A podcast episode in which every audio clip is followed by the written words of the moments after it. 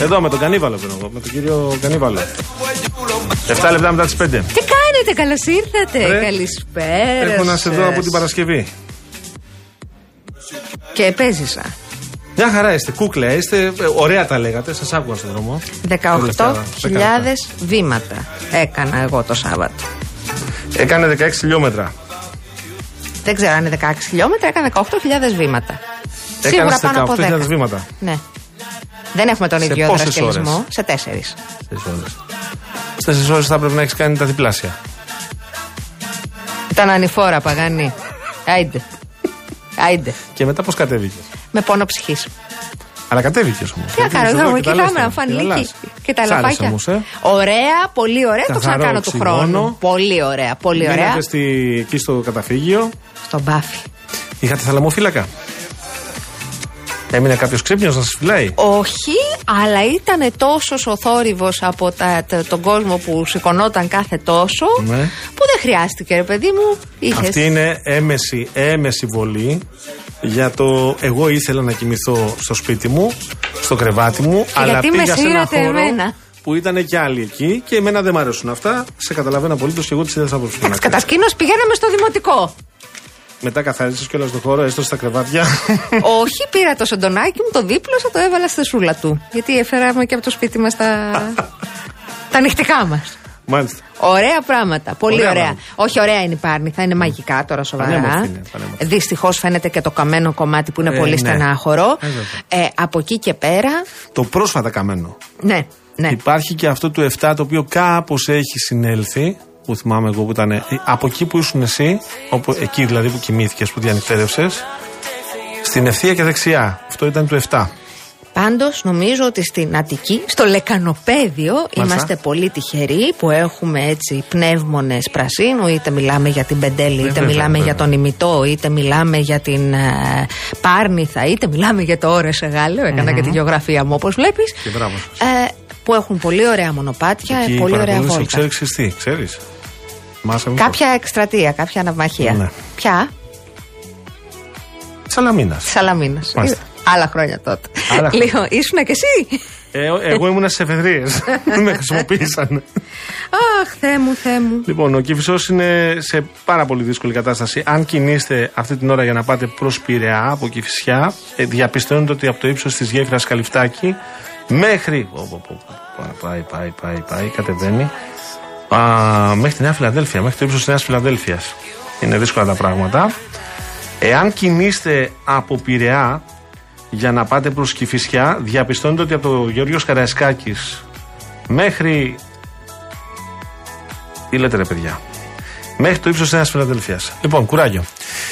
Ε, σε, δύσκολη, σε δυσκολία φαίνεται ότι και οι, βρίσκονται και οι οδηγοί οι οποίοι κινούνται στην Κυφυσία εξαιτίας της ε, κίνησης και στο κέντρο της Αθήνας επίσης βλέπουμε ότι έχει κίνηση και στο κέντρο του Πειραιά. Κουράγιο. Μάλιστα. Είστε συντονισμένες Είστε και το συντονισμένοι στον Real FM. Η κυρία Φράνσις Παράσχη είναι στο τηλεφωνικό μας κέντρο. Εμείς σας περιμένουμε στο 211-200-8200 η κυρία Παράσχη δηλαδή. Ναι. Εμείς περιμένουμε επίσης τα SMS της Real και ενώ το μήνυμά σας και αποστολή στο 19600. Τα email σας studio papakirialfm.gr. Ο κύριος Παγάνης είναι στο μικρόφωνο. Η κυρία Αναστασία Γιάμαλη στο άλλο μικρόφωνο. Θα είμαστε μαζί μέχρι τις 7. Έχουμε και σήμερα πολλά να πούμε. Έχουμε πραγματάκια. Δόξα τω λαό. 18.000 βήματα. 18. ε, Πολλά είναι. Σε ποια κατάσταση βρίσκεσαι τώρα, είπαμε. Πονάω. Έχω περάσει και καλύτερα. Θα Αλλά περάσει. ήταν ωραία, αναπνεύσαμε το οξυγόνο, Θα φάγαμε περάσει. Τι μετά μέρα τα σήμερα; παϊδάκια. Δευτέρα. Δευτέρα. Παρασκευή θα σε περδίκη.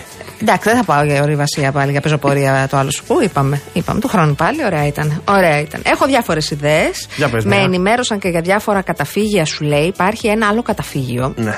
που μπορείς να το κλείσεις όλο εδώ, κοντά μας. Ε, πολύ ωραία, το κλείνεις όλο και μπορείς να. δε- Δεν Σόλο. έχει, δεν έχει πώς το λένε, σιωπητήριο στι Το 11 κλείνεις που είχες σόλο, αυτό. είπες, το κλείνεις όλο, όλο. όλο, όλο, όλο. Και δεν έχει σιωπητήριο στις 11. Δεν κοιμάσαι με τις κότες. Ναι. Ναι, ναι. Πολύ χαίρομαι, ρε παιδί μου. Μπράβο, μου αρέσει που. Που έχω γίνει αθλητικός τύπος. Η ζωή με έκανε, Γιώργο μου. Ναι. Το λοιπόν. Μάλιστα. Ε, α, τι διαβάζω εδώ; Αλλάζουν Facebook και Instagram και γίνονται πια και συνδρομητικά. Γιατί δεν αρκεί πλέον που δίνουμε όλα τα data μας, θέλουν και άλλα; Ε, ναι, θέλουν και κάτι να, κάτι να δίνεις. Α, 10 ευρώ το μήνα στο διαδίκτυο και 12,99 σε iOS και Android ώστε να έχετε το χωρίς διαφημίσεις ad free subscription Α, οριακή είμαι να το πάρω αυτό Τι είναι αυτό που θα πάρεις; Πώς ρε παιδί μου όταν κάνεις YouTube Premium που δεν σου βγαίνει διαφήμιση τα Α, να ναι, παίξεις μάλιστα. και να πατήσεις το επόμενο Αντίστοιχα για να μην έχεις διαφημίσεις σε Facebook και Instagram Και οι influencers κλέφτες θα γίνουν που τους βάζει και στο στόχαστρο η ΑΔΕ Τους έχει βάλει. Τους έχει βάλει, γι' αυτό του λέω. Ε, τι; τι θα κάνουν τώρα οι influencers, άμα πληρώνουμε ένα για να μην Να τους βλέπουμε; πληρώνουν όσα πληρώνουμε Φοβερό εμείς. έτσι. Κατάλαβα. Παλιά δίναμε τα data μας για να διαφημιζόμαστε. Τώρα θα πληρώνουμε για να μην έχουμε διαφημίσεις. Είναι καταπληκτικό. Α, ωραία δηλαδή. Να έρχεται ο, το, ο- η εταιρεία, να τους δίνει ό,τι να τους δίνει. Αυτοί να λέγω δεν πήρα τίποτα. Απλά μου αρέσει πολύ αυτό το.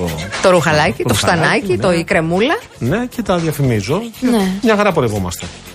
Και ενίοτε να βγάζουν και ωραίες φωτογραφίες μετά και ωραία βίντεο από εκεί που πηγαίνουν για διακοπές και να πήραμε μαζί και Ασύλληπτο. 40 φίλους μου. Δεν τους πήρα να τους κάνω να τους κεράσω ένα ταξίδι, ρε παιδί μου έτσι. Ασύλληπτο. Επιμένω τόσο Παιδιά. καιρό.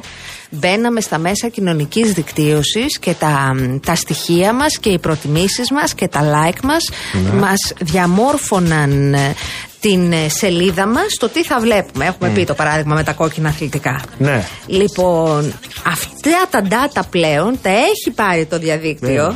τα έχει πάρει το Facebook, τα έχει πάρει το Instagram και σου λέει άμα θες να μην βλέπεις αυτά που εγώ σου δείχνω με βάση το προφίλ σου, δώσε κάτι. Αυτό φαίνεται ότι το έκαναν και ο Τεό με το σωτήρι. Γιατί βλέπω εδώ πέρα χρησιμοποιούν μέχρι 6 λέξεις ο καθένας. Κορώνα κερδίζω γράμματα χάνεις είναι αυτό. Υποθέτω ωραίο. ότι ο αλγόριθμος τους οδηγεί σε πολύ μικρές φράσεις, το πολύ μέχρι 6 λέξεις.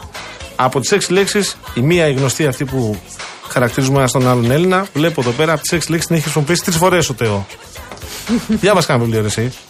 Στέλνεις πέντε λέξεις και οι τρεις είναι οι, αυτοί που αρχίζει σε α, από μα και τελειώνει σε κουκλέ. Ναι, ξαναδες το λίγο. Ξαναδες το λίγο. Φιλιά, κυρία Σόφη μου, ε, είχε δίκιο ο 14χρονο βαφτισιμιός. Επέζησα. Επέζησα. Ωραία ήταν.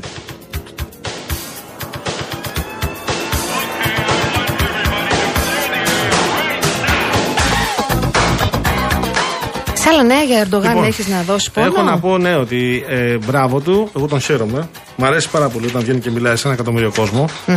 Μάζεψε, μάζεψε η Τι διαδήλωση μάζεψε; για την Παλαιστίνη. Ένα εκατομμύριο. Ένα εκατομμύριο βέβαια. Οι οποίοι φωνάζανε στρατό στη Γάζα.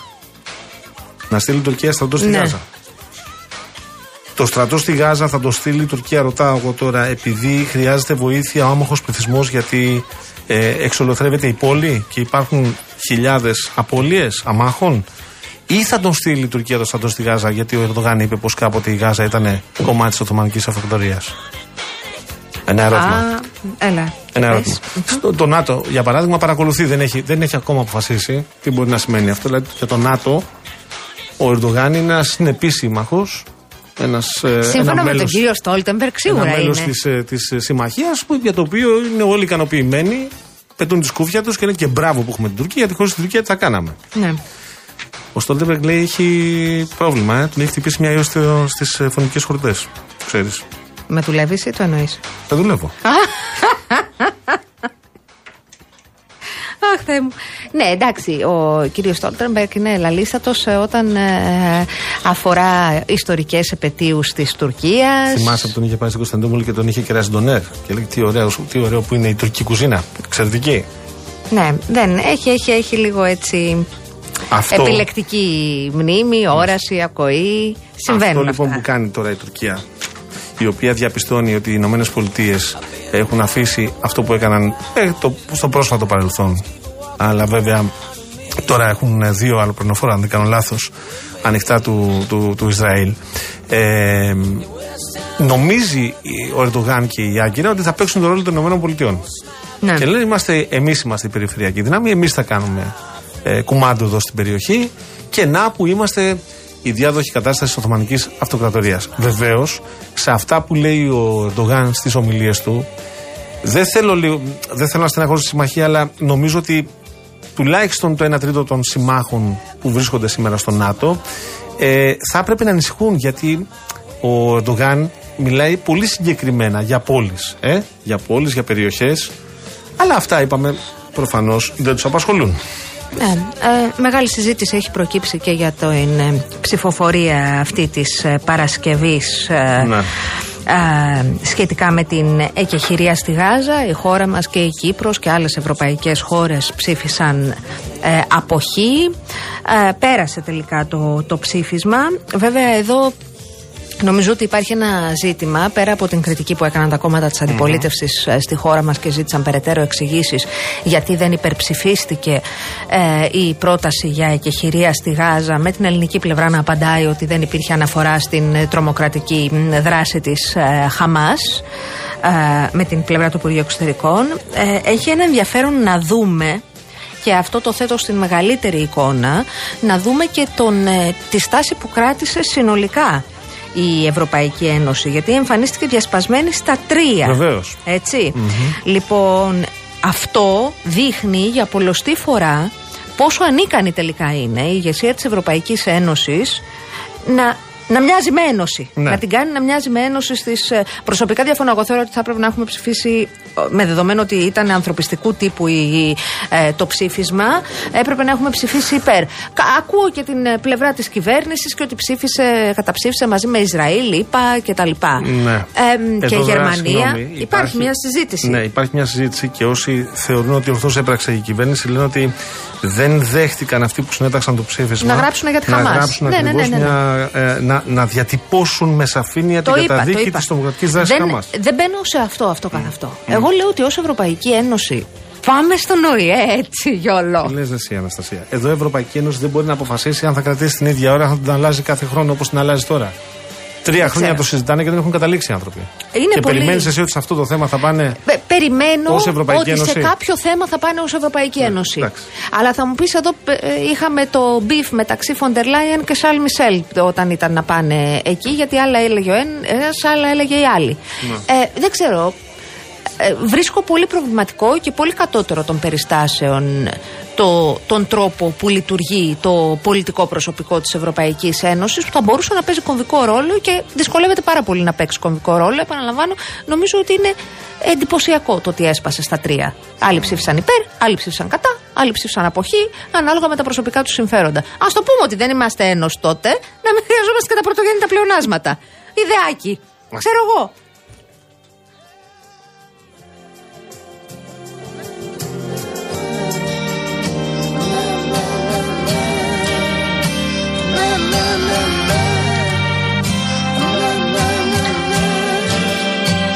Έχει μια σημασία. Σε ξέρουμε ότι είσαι ο ίδιος που στέλνεις όλα αυτά τα μηνύματα. Κάνει μπαμ από το Ένας ύφος. τύπος που υπογράφει με τε, 7 διαφορετικά Διαφορετικά. ονόματα. Ναι, εντάξει. Ναι, τι να πεις. Λέει ο Νικόλας, Νικόλας από το Περιστέρι.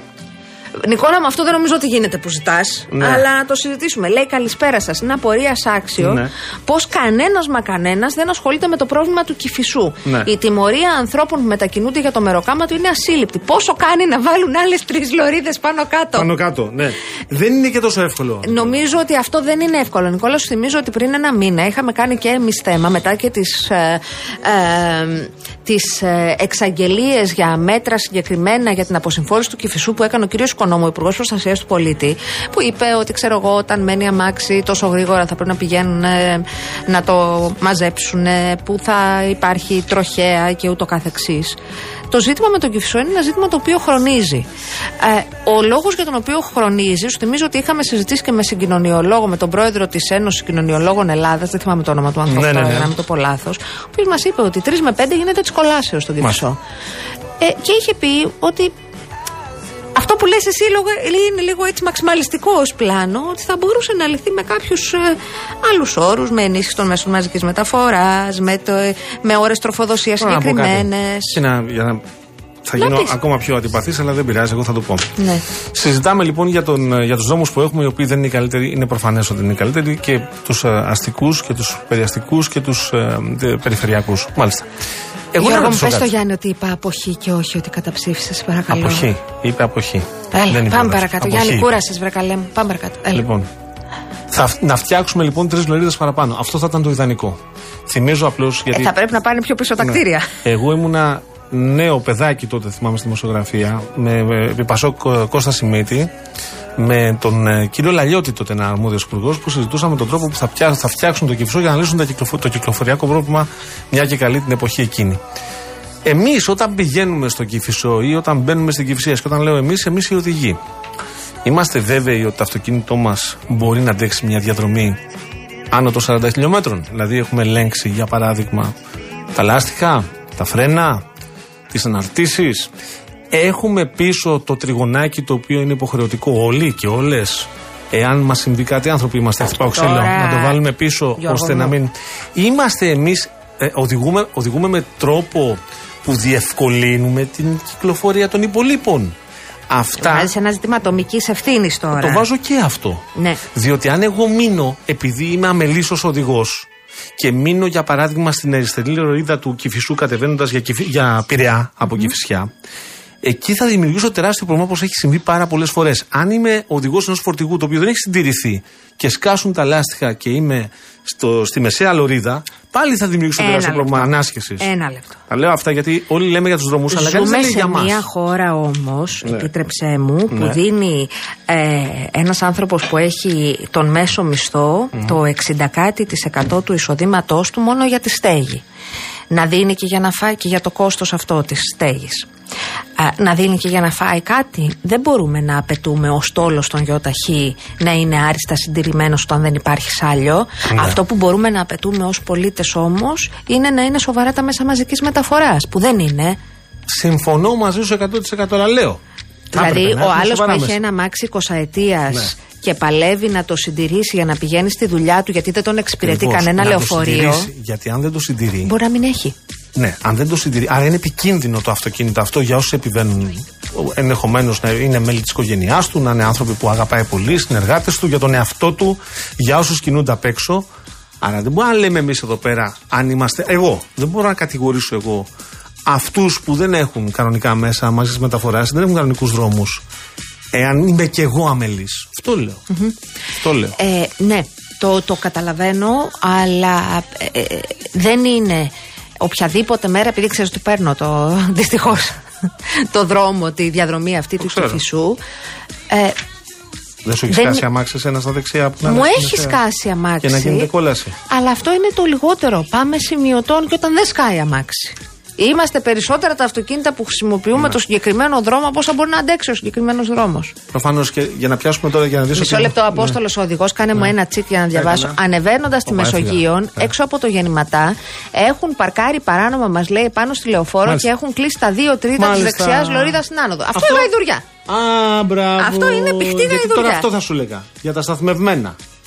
Ε, που τα παρατάμε, γιατί με ένα μου είχε πρόσφατα κιόλας. Το παράτησε αυτός, από εκεί πέρναγε λεωφορείο, χαιρετίσματα, γεια σας, να είστε όλοι καλά. Είχε μποτιλιάρει όλο το σύμπαν εκεί, γύρω-γύρω. Αλλά ο τύπος αυτός, η κυρία, έκανε τη δουλειά της. Σημασία έχει να κάνεις τη δουλειά σου. Ναι. Αυτό. Α το αυτοκίνητο, δεν πάνε από πίσω ένα λεωφορείο, ένα φορτηγό και η Γιάμαλη η οποία βιάζει να πάει στο κανάλι. Και τι με νοιάζει με εγώ τη δουλειά μου την κάνω. Και μετά, εγώ που κάνω αυτό το πράγμα θα πω Α, δεν έχουμε δρόμους. Δεν έχουμε μέσα μαζικής μεταφοράς. Καλησπέρα. Δεν έχουμε μέσα μαζική μεταφορά. Ναι, αλλά μερικοί δεν έχουμε και συνέστηση όμως. Πάμε σε τίτλους ειδήσεων και θα επανέλθουμε σε αυτή την ενδιαφέρουσα συζήτηση σε πάρα πολύ Από λίγο. όλα τα ψευδόνυμα που χρησιμοποιεί- που έχει χρησιμοποιήσει η αδερφή μου αρέσει το Τέο. Πολύ. Θεό, μάλλον. Τέο ή κτέο. Χρησιμοποιείς το κτέο. Επιστρέφουμε.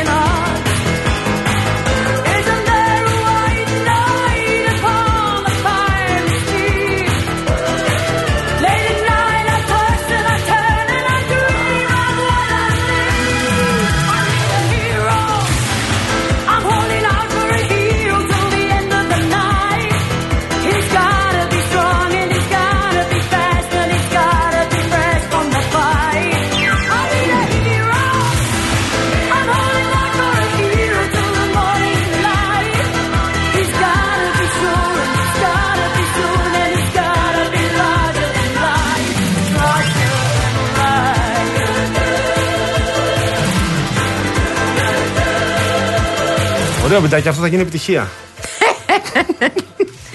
ναι, εντάξει, Ναι. είναι ένα νέος Πολύ, καλλιτέχνη. το καλοκαίρι αυτό θα χορεύουμε όλοι.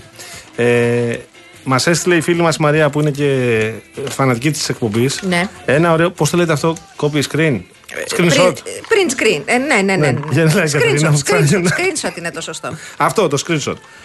Και είναι, ε, τώρα δεν θα πούμε ονοματεπώνυμο, αλλά είναι ένας γνωστός κύριος της ενημέρωσης, ο οποίος επιλέγει, επιλέγει διάφορα φόντα. Δηλαδή τον έχουμε δει στο. Με το, Πώς λέγονται το, βα- αυτά; το βαθισκάφος που, είχε, που ήταν μέσα, τον, τον έχουμε δει σε διάφορα. Στην Ναι, πολιτική στην γραμματεία του Ουκρανία, ΣΥΡΙΖΑ, στην Ουκρανία, παντού, να, παντού. δέχεται, να δέχεται πειρά και να ανταποδίδει. Στην Αγία Σοφιά. Έχει ανταποδώσει, δεν θυμάμαι να έχει ανταποδώσει. Έχει ανταποδώσει πειρά. Ναι, σοβαρά. Ναι, δεν έχει ανταποδώσει πια. Όχι. Αλλά δεχόταν όμως πειρά. Ε, αλλά Δεν, δεν είχε πέσει βέβαια. Δίπλα από το άρμα, πάνω από Ναι, το άρμα, σε επί του διάφορες- άρματος, Παιδιά, μέσα στην Μα το Κουμουνδούρου. στείλανε. Προφανώς έχει συμβεί. Δηλαδή δεν το, δεν το Όχι, φτιάξει. συνέβη Η πριν λίγη Μαρία ώρα. αποκλείεται να το κάνει μόνη της. Συνέβη πριν λίγη ώρα. Εμφανίστηκε μέσα στο Πού Central λέτε; Perk. Πού; Στο Central Στο Perk. σαλόνι που είχαν τα φλαράκια. Που πίνανε τον καφέ τους. Ωραίο. Τι είναι αυτό; Πώς λέγεται αυτό; Πώς είναι αυτό;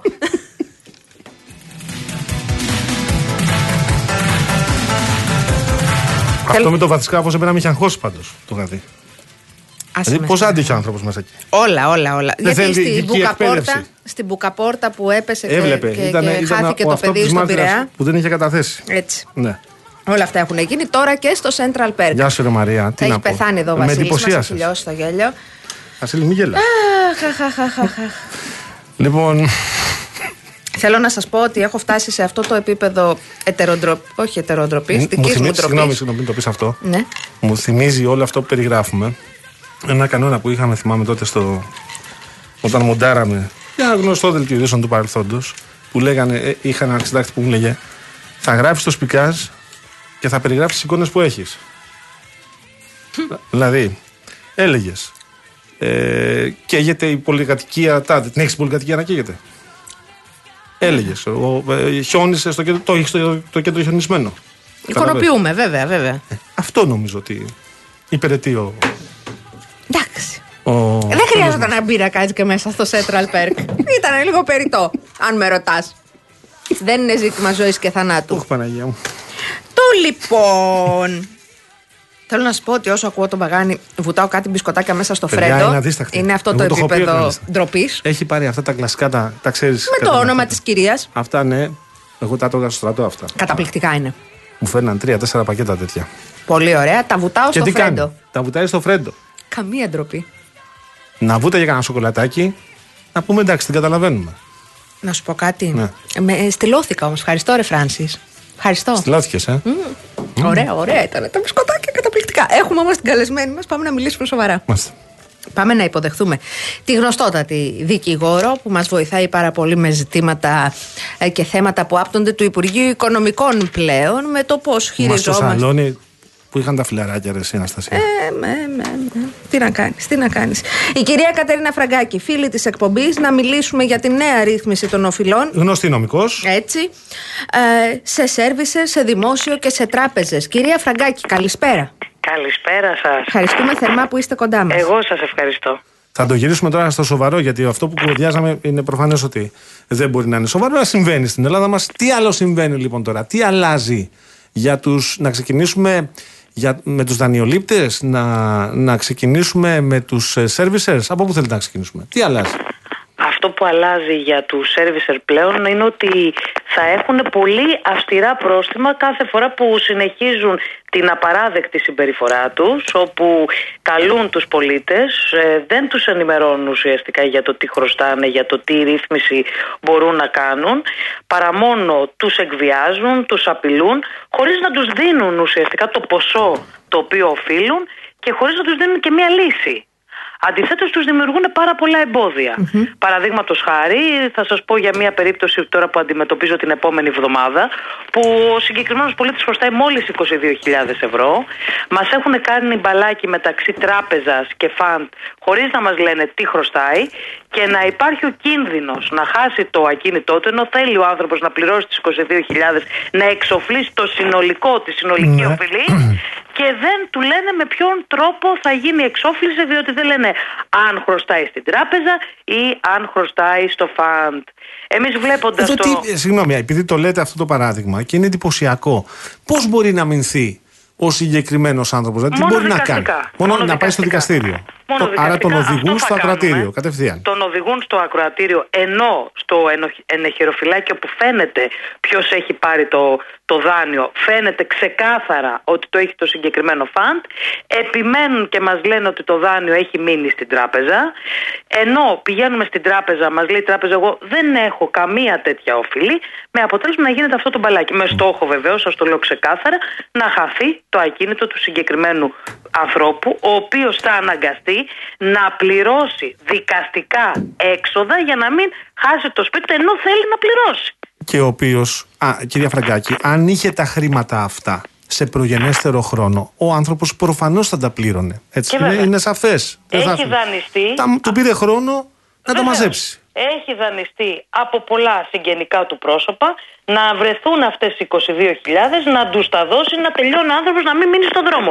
Και υπάρχει ο κίνδυνος να χάσει το σπίτι του επειδή παίζουν αυτό το παιχνίδι. Τώρα λοιπόν, τώρα λοιπόν, αυτό που φαίνεται είναι ότι θα τροποποιηθεί, θα πληρώνουν μεγάλα πρόστιμα και πραγματικά σας λέω με έχει χαροποιήσει αυτή η αλλαγή γιατί τώρα κάναμε καταγγελίες καθημερινά για όλες αυτές τις συμπεριφορές από τους υπαλλήλους και βεβαίως από τα φαντ γιατί τα φαντ έχουν την ευθύνη και οι, και οι services και πλέον θα είναι τα πράγματα ξεκάθαρα, θα πληρώνουν τεράστια πρόστιμα και θα τρέχουμε πλέον στα δικαστήρια για να επιδικάζονται αποζημιώσεις σε κάθε πολίτη που δεν μπορεί να βρει το δίκιο του με έναν εξοδικαστικό τρόπο. Κυρία Φραγκάκη, θέλω να με βοηθήσετε όμως. Θυμάμαι ότι και επί της προηγούμενης κυβέρνησης είχε περάσει αυτό το οι servicers οφείλουν να ενημερώνουν και να, να κάνουν ε, και πρόταση και να ενημερώνουν με σαφή τρόπο. Δεν πέτυχε. Θυμάμαι ότι και με τη, επί Νέας Δημοκρατίας υπήρχε θεωρητικά αυτή η υποχρέωση από τους servicers. Τι σας κάνει να πιστεύετε εσάς που τα χειρίζεστε αυτά τα θέματα ότι αυτή τη φορά θα γίνει; Να σας πω το εξής. Άμα δεν το δω να γίνεται, δεν Α, πιστεύω μάλιστα. τίποτα. Δηλαδή, έχω διαβάσει πολλούς ωραίους νόμους, θα έλεγα, στη ζωή Ε, μου. δεν μπορεί να σας αδικήσει Αν δεν κανένας τώρα. εφαρμόζονται Σε οι αυτό που νόμοι λέτε. και με τον εξοδικαστικό έχουμε προστασία. Εντάξει, Ναι. όταν κάνουμε οριστική υποβολή. Σήμερα θα σας πω ένα παράδειγμα που σε περίπτωση οριστικής υποβολής στις 8 Δεκάτου πήγε η δικαστική επιμελήτρια να κάνει κατάσχεση. Παρότι ο νόμος είναι ξεκάθαρος ότι για δύο μήνες τουλάχιστον έχουμε προστασία. Εδώ λοιπόν είδαμε ότι παραβιάστηκε Την ο νόμος. έκανε; Προχωράνε την κατάσχεση. Προχωράει με την κατάσχεση. Μάλιστα. Καταλάβατε δηλαδή. Και εδώ μιλάμε τώρα, ε, υπάρχει- το έχουμε υπάρχει- ξανασυζητήσει, Αλλά εμένα με εντυπωσιάζει, συγγνώμη που σας διακόπτω, ειδικά ο εξοδικαστικός από πότε, από το 17 νομίζω, 18, από πότε Το ξεκίνησε. 17 ξεκίνησε 17. ο πρώτος εξοδικαστικός, Το ο οποίος πρώτο. ήταν ό,τι πιο αποτυχημένο υπάρχει σε νόμο. Εγώ ξέρω επιχειρήσεις οι οποίες καταστράφηκαν περιμένοντας να μπουν στον εξοδικαστικό. Ακριβώς. Δεν μπορούσαν να τα βρουν οι πιστωτές, δεν μπορούσαν να τα βρουν- Ναι. Δράγματα πραγματικά εξαιτίας εκείνου του νόμου, ο οποίος δεν προχώρησε, γιατί ήταν ένας νόμος με χίλια εμπόδια. Μετά ε, έχουμε τον εξοδικαστικό του 20, ο οποίος τα πρώτα χρόνια δεν έτρεχε, ήταν μια άλλη τραγική κατάσταση. Επειδή για να κάνουμε οριστική υποβολή έπρεπε, τι να σας πω, να κάνουμε τάμα στην Παναγία, για Ναι. σε τέτοιο σημείο να φτάσουμε, ώστε να μπορέσουμε να κάνουμε οριστική υποβολή. Τώρα τρέχει μεν ο εξοδικαστικός. Το πρόβλημα όμως του εξοδικαστικού είναι το εξής σήμερα που μιλάμε. Ότι δεν βλέπουμε κουρέματα, είναι ένας αλγόριθμος ο οποίος λένε ότι θα τροποποιηθεί και αυτό μένει να το δούμε στην πράξη πώς θα γίνει γιατί τα κουρέματα που έχω δει από τον εξοδικαστικό είναι τα περισσότερα αστεία. Ελάχιστα κουρέματα. Αν δεν γίνουν γενναία κουρέματα είναι βέβαιο ότι το πρόβλημα αυτή τη στιγμή του ιδιωτικού χρέους και του δημοσίου χρέους δεν πρόκειται να λυθεί. Γιατί οι πολίτες λόγω των χρόνων της, κρί- της κρίσης, της οικονομικης του κορονοϊού, τα όλα προβλήματα που έχουμε αυτή τη στιγμή με την ακρίβεια έχουν υπέρογκα χρέη. Άρα είναι απλή λογική. Αν δεν υπάρξουν γενναίες διαγραφές, δεν υπάρχει καμία περίπτωση να λυθεί το συγκεκριμένο πρόβλημα, που είναι τεράστιο. Συν της αύξησης των αυξήσεων των επιτοκίων που βλέπουμε αυτή τη στιγμή, που έχει δημιουργηθεί μια νέα γενιά κόκκινων δανείων, όπου συνεπείς άνθρωποι στα χρόνια της κρίσης έρχονται αυτή τη στιγμή να γίνουν μη συνεπείς και να έχουν κόκκινα δάνεια λόγω των 10 αυξήσεων που έχουν γίνει στα επιτόκια. Είναι μεγάλο το πρόβλημα, σας το λέω, αν δεν δούμε γενναία κουρέματα μέσω του εξοδικαστικού, μακάρι να αλλάξει, όπως λένε θα αλλάξει, αλλά σας το ξαναλέω και το επαναλαμβάνω και δίνω έμφαση, πρέπει να το δούμε στην πράξη. Να δούμε κουρέματα τα οποία θα βοηθήσουν τον κόσμο και δόσεις στις οποίες μπορούν να ανταποκριθούν. Προχθές είδα δόσεις οι οποίες ήταν 18.000 ευρώ για ένα χρέος το οποίο ήταν υψηλό μεν, αλλά η συγκεκριμένη επιχείρηση δεν μπορούσε να, α, να πληρώσει ούτε 1.000 ευρώ. Πώς να πληρώσει 18.000 ευρώ; Άρα αναγκάζουν στο, τον κόσμο να πάει στη λύση της πτώχευσης ώστε να χάσει μεν το ακίνητό του, αλλά να μην χρωστάει παράλληλα. Λ- Στέλνει, α, θα το πεις εσύ, πες το. Για Το, του Real Blogger. Ναι, ναι, ναι. ναι, βέβαια, ναι, βέβαια. Λέει σε αυτές τις περιπτώσεις που κάποιος θέλει να εξοφλήσει και οι άλλοι του κάνουν τη ζωή δύσκολη, δεν μπορεί να πάει να τα καταθέσει στο παρακαταθηκών και δανείων. Ε, μπορεί να τα καταθεσει αλλά θα πρέπει σε κάθε περίπτωση να γίνει η διαδικασία των ασφαλιστικών μέτρων, αυτό που θα κάνουμε και σε αυτή την περίπτωση του συγκεκριμένου πολίτη. Το κρίμα όμως είναι ότι θα πληρώσει τα δικαστικά έξοδα. Τα οποία, αν δεν μας βάζανε αυτά τα εμπόδια οι εταιρείες διαχείρισης, δεν θα χρειαζόταν Μάλιστα. να τα καταβάλει. Μάλιστα.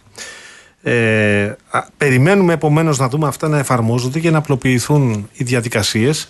Ε, επίσης, ε, πλέον έχει τη δυνατότητα ο δανειολήπτης να προσφέρει ένα ποσό για να αγοράσει το, μόνος του το, το δάνειο ή να μάλλον να αγοράσει το ακίνητο. Αυτό είναι μια κουβέντα που γίνεται στην Ελλάδα το 2015-2016.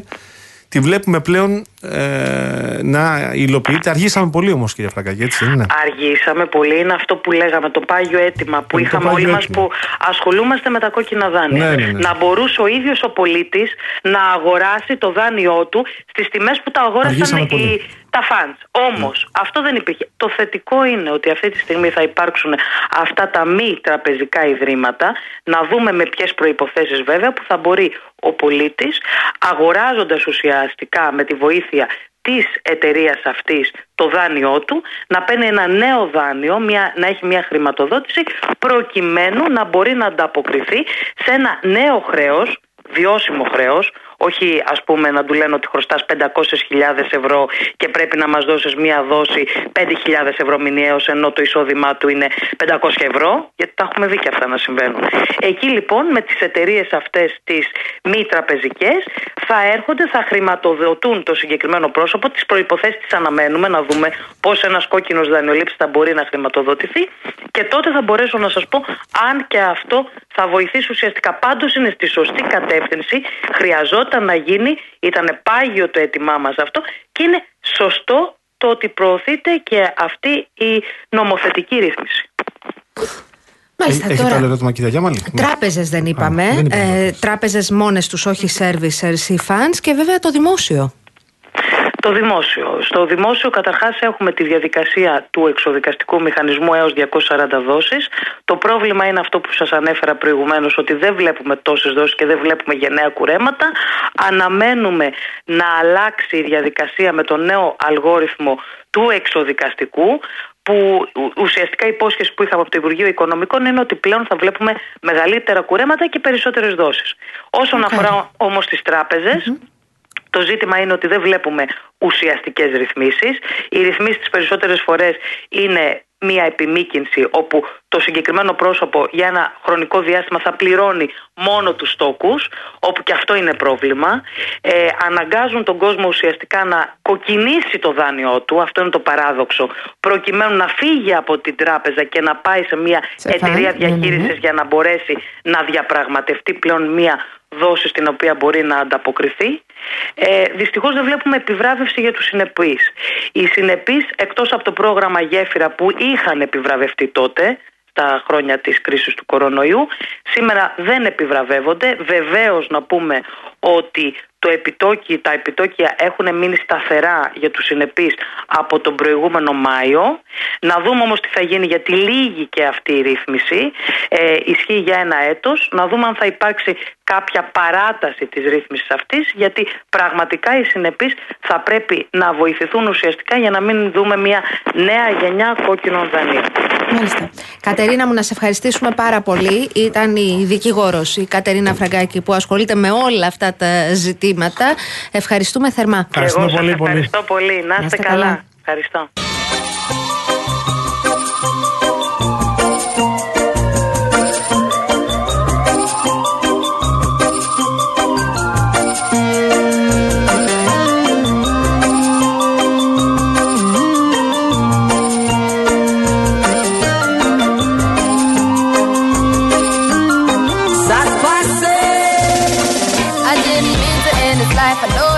Λοιπόν, εδώ είμαστε. Ευρυπίδη, σε ευχαριστούμε πάρα πολύ για το μήνυμα. Είναι ε, ε, εξαιρετικό.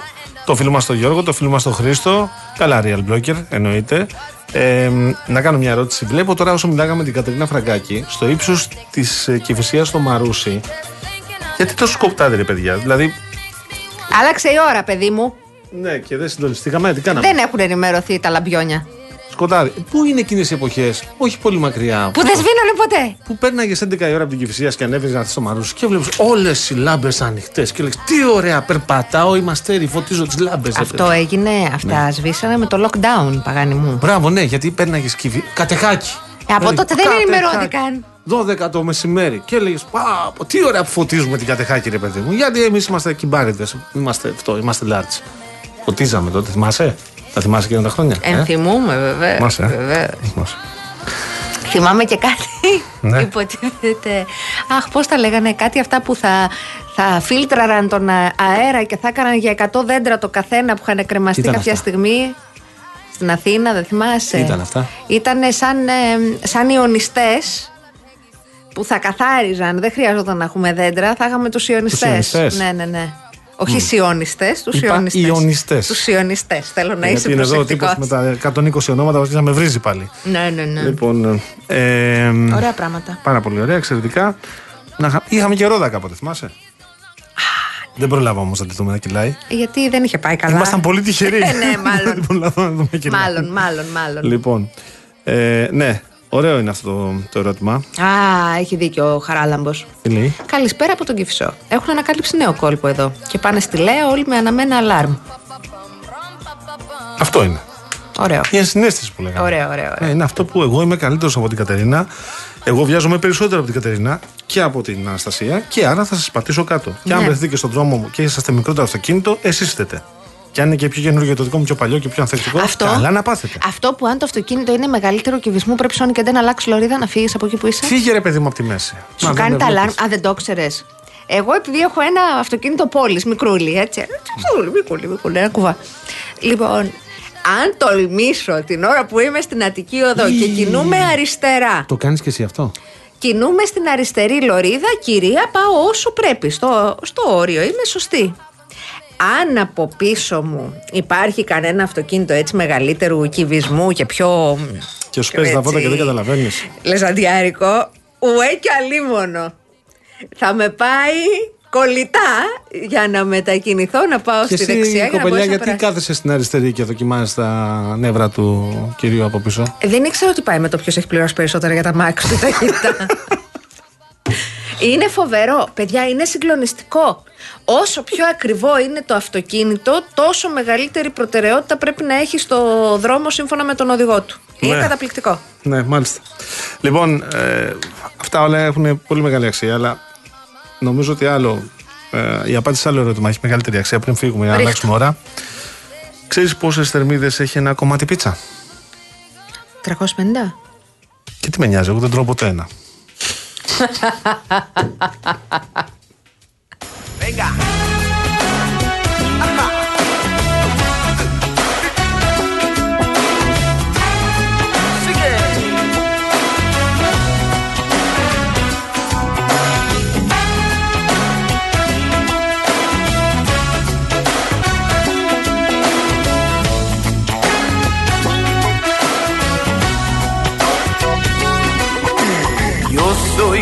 Joven, tú mayor, eso ya lo sé muy bien. En las cosas del amor no hay edad y no hay por qué. No me importa qué dirán, dame una oportunidad.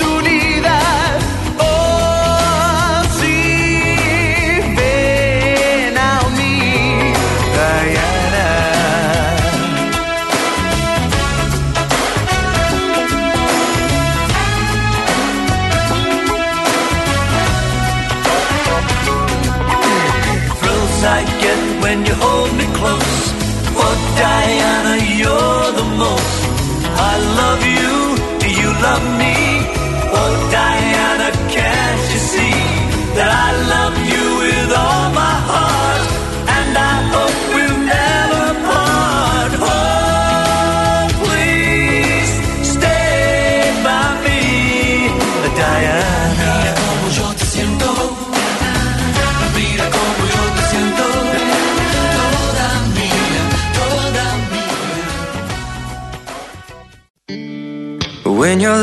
don't work like they used to before,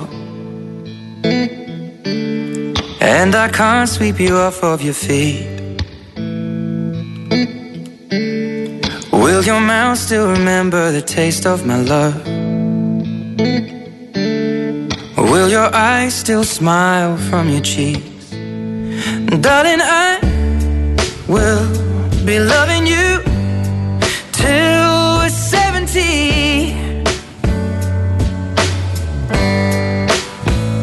And baby, my heart could still fall as hard at 23.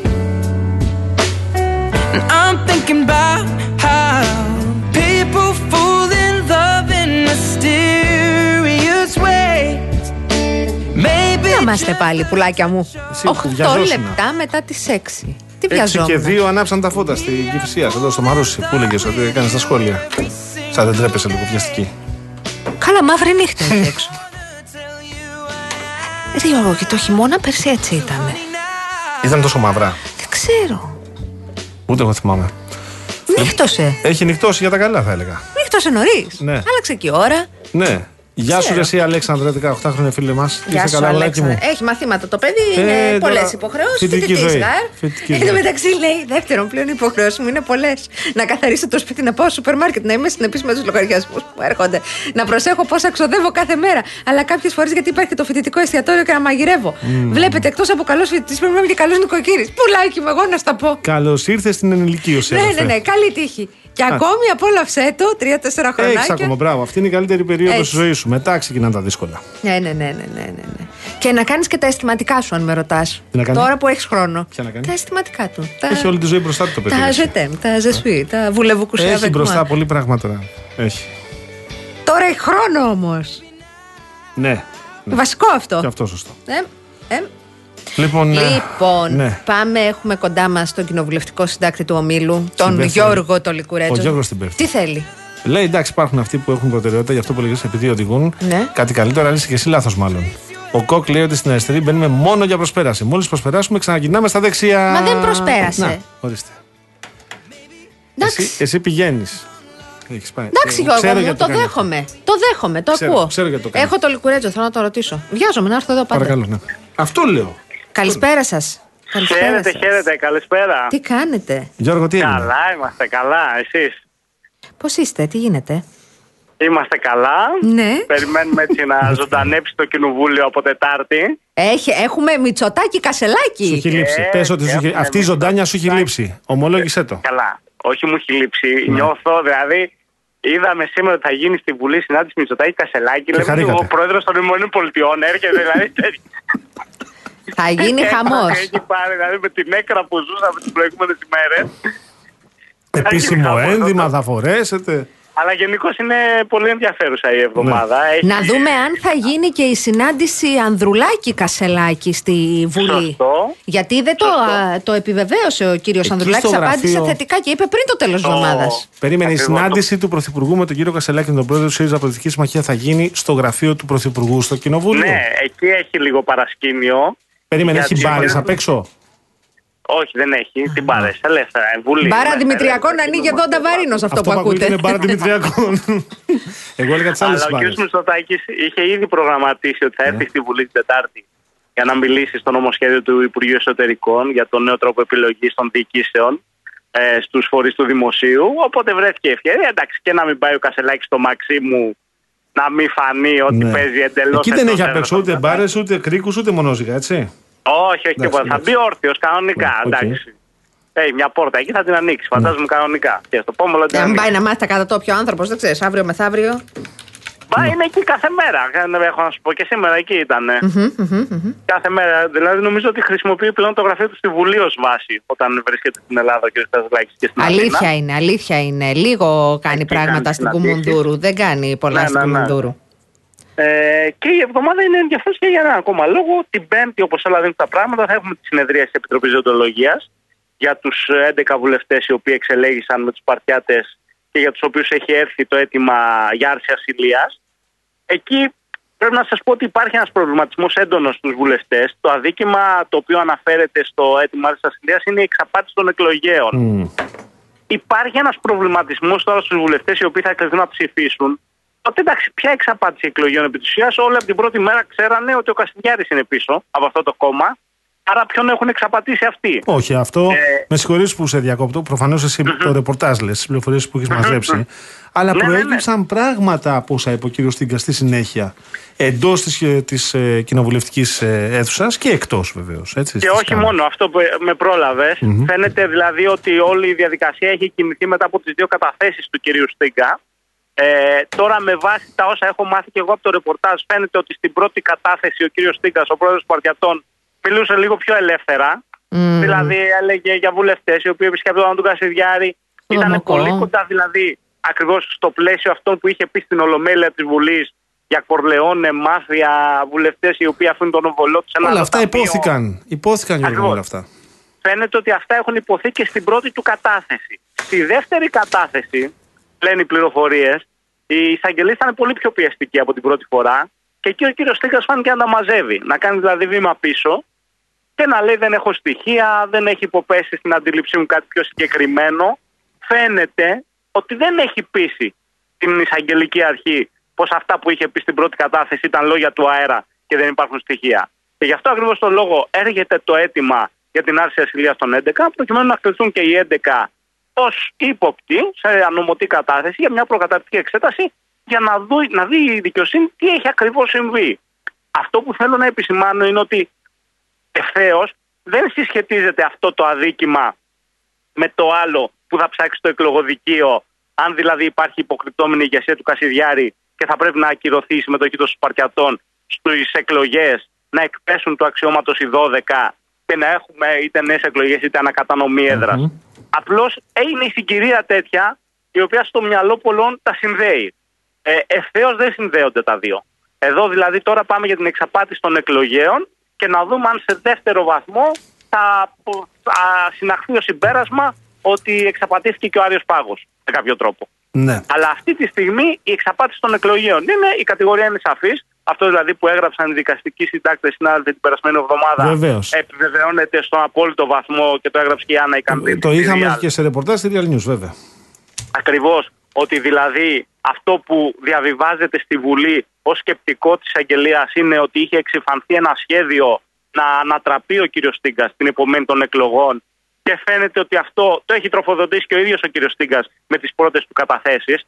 Δηλαδή, αναφέρεται σε μια αιμονή κάποιον να γίνει συνέδριο, βλέποντας ότι, να το πω λαϊκά, ήθελαν να τον ρίξουν, να τον φάνε και να βάλουν στη θέση τους τον κύριο Κατσιβαρδά, ο οποίος ήταν άνθρωπος του Κασιδιάρη, όπως τον αποκαλεί η εισαγγελέας κυρία Δηλίνη στο σκεπτικό της. Και από εκεί και πέρα τίθεται και ένα ζήτημα ποιος θα καρπονόταν την κρατική χρηματοδότηση. Ήδη έχει υπάρξει πρώτη καταβολή ύψους 40.000 ευρώ στους παρκιάτες για το ποσοστό που πήραν στις βουλευτικές εκλογές. Και όπως έχουμε γράψει στη Ρία, είναι πολλά εκατομμύρια ευρώ σε βάθος τετραετίας. Μάλιστα. Ωραία πράγματα. Οπότε, ε, ό,τι είναι να γίνει, θα γίνει στην ε, συνεδρίαση. Την ε, πέμπτη Μμμ, την συνεδρία Πέμπτη. τη Επιτροπής και λογικά την επόμενη εβδομάδα και ολομέλεια για την ε, οριστική απόφαση της ολομέλειας. εκεί υπάρχει ένα ενδιαφέρον παρασκήνιο, Ναι. διότι πρέπει να σας πω στην Επιτροπή Διοντολογίας εκπροσωπούνται όλα τα κόμματα. Πρέπει να εκπροσωπηθούν και οι Σπαρτιάτες. Τώρα που οι 11 είναι ιονοί κατηγορούμενοι, να το πω έτσι, και δεν μπορούν να πάνε να εκπροσωπήσουν το κόμμα, Ναι. αυτοδικαίω θα κληθεί ο κύριος Στίγκας ως εκπρόσωπος των Σπαρτιατών. Και εδώ είναι το λίγο σουρεάλ. Ο κύριος Στίγκας, η κατάθεση του οποίου αποτέλεσε την απαρχή για να κινηθεί η διαδικασία, θα πάει να υπερασπιστεί τους 11. Αυτό θα έχει ενδιαφέρον. Να Πακέτο. δούμε δηλαδή τι θα γίνει και τι θα ψηφίσει και ο κύριος Στίγκας την Πέμπτη. Πακέτο. Θα έχει ενδιαφέρον, θα έχει ενδιαφέρον, βέβαια. Μάλιστα, μάλιστα, κύριε Και όλοι Παπαδόπουλο. αυτοί βεβαίως που τους παρακολουθούν γιατί τους προτίμησαν για να τους βάλουν στο κοινοβούλιο, με αυτά είναι κανονικά έτσι. Δηλαδή θεωρούν ότι είναι κανονικά πράγματα αυτά τώρα. Είναι, δηλαδή, Όλα ωραία. Ναι, ρε παιδί μου, ε, φυσιολογικό είναι να ξεκινάει η κοινοβουλευτική ομάδα και να κάνει επανάσταση καταγγέλλοντας τον επικεφαλής της κοινοβουλευτικής ομάδας. Μετά να βγαίνει ο επικεφαλής της κοινοβουλευτικής ομάδας να κάνει λόγο για Greek Mafia και τα συναφή. Και μετά να πηγαίνει στον Άριο Πάγο να κάνει την πρώτη κατάθεση. Η δεύτερη να είναι λίγο διαφορετική και τώρα να έρχεται να υπερασπιστεί τους 11 τους οποίους είχε καταγγεείλει αρχικά ως Greek Mafia. Ναι, εγώ δεν Εξαιρετικά βλέπω κάποιο πράγματα. πρόβλημα, δεν Οι καταλαβαίνω. οποίοι 11 είχαν βγάλει ανακοίνωση κατά του κύριου Στίγκα, μετά επέστρεψαν Ναι. όλα καλά. Και πιο σύνηθες θα πει Εξαιρετικά, ρε κανείς. παιδί μου, είναι σαν μια- μια απλή ε, ε, παρέα. Μια παρέα ανθρώπων οι οποίοι συμφωνούν ε, με- μέσα από τη ζωή, ιστορίες μέσα από τη ζωή. Πω, πω, ρε Μάλιστα. Μα άκουγα τον κύριο Κατσιβαρδά κάπου βγήκε το πρωί, τώρα χίλια συγγνώμη, Ναι. σε ένα κανάλι και μιλούσε. Και όταν τον ρώτησαν τι γίνεται στους παρτιατέ, η απάντηση ήταν τα ενίκο μη ενδύμο. Έτσι. Σιγά με σα πούμε δηλαδή. ναι. Γιατί να μάθετε. Τι είμαστε. τι Κόμμα στο ακριβώς. κοινοβούλιο; Σας παρακαλώ πολύ. Πάντως εντάξει, αρχίζει και κινείται η διαδικασία. Φαίνεται Ναι. θα τρέξουμε γρήγορα. Εγώ, όσο μίλησα και με την Άννα την Καντήλη, μου είπε ότι από τη στιγμή που η, η Βουλή θα δώσει στη δικαιοσύνη την απόφαση της για άρση ασυλίας, μέσα στο πολύ δύο-δυόμιση μήνες θα έχουμε εξελίξεις και οριστική απόφαση αγγελέας. Δηλαδή, είτε θα αρχιοθετήσει την υπόθεση, είτε θα πάει σε άσκηση διώξεων. Εδώ Και αν είμαστε τώρα. Σε φτάσουμε- αυτό το δεύτερο Ναι. που είπες, εδώ για πες Σε αυτό συνέχεια. το δεύτερο, Ναι, θα πρέπει να ξαναρθεί έτοιμα άρση ασυλίας κατά των Σπαρτιατών ναι. Και εκεί, τον 11 και εκεί θα έχουμε κι άλλα. Διότι όταν θα ασκηθεί δίωξη, Ναι. φαντάζομαι ότι και η κυβέρνηση και η Βουλή θα θελήσουν να λάβουν κάποια μέτρα ανάλογα με αυτά που είχαν λάβει για τη Χρυσή Αυγή. Δηλαδή θα είναι η κρατική χρηματοδότηση, η αναστολή της καταβολής της, θα είναι κάποια προνόμια τα οποία έχουν οι Σπαρτιάτες, ε, η περικοπή τους σενάριο το οποίο πρέπει να σας πω ότι εντείνεται αν όντως επιβεβαιωθεί ότι ο κύριος Στίγκας, υπάρχει μια πληροφορία ότι ο κύριος Στίγκας στην κατάθεσή του έχει πει ότι ενώ όλα τα κόμματα υπάρχουν μια κράτηση 20% στη βουλευτική αποζημίωση υπέρ κόμματος, υπήρχαν βουλευτές οι οποίοι τον πίεσαν να φέρουν παραπάνω λεφτά, με τον κύριο Στίγκα να συμπεραίνει ότι κάπου αλλού ήθελαν να τα δώσουν. Μάλιστα. Μάλιστα, μάλιστα. Γιώργο, μου σε ευχαριστούμε πάρα πολύ. Εγώ σας ευχαριστώ. Καλή συνέχεια. Γεια σου Γιώργο. Ευχαριστούμε. Γεια Ήταν σου, ο γεια. Γιώργος ο, ο Λικουρέτζος, κοινοβουλευτικός συντάκτης ε, της Real Είναι News, λίγο του σενάριο, Real FM. οικογενειακή ιστορία αυτό, ε. Σπατιάτε οικογενειακής ιστορίας. Τα είχαμε αλλά τα χαλάσαμε, είναι, είναι. Ναι, εμείς στην είναι. αρχή τον αγαπάγαμε, Ναι, αλλά ναι, ναι. μετά αυτός, ε, ε, μετά το μισήσαμε και μετά τα βρήκαμε. Και πήγαμε και κάναμε μια καταθέση στον Αριοπάγο, στην διάμεσο.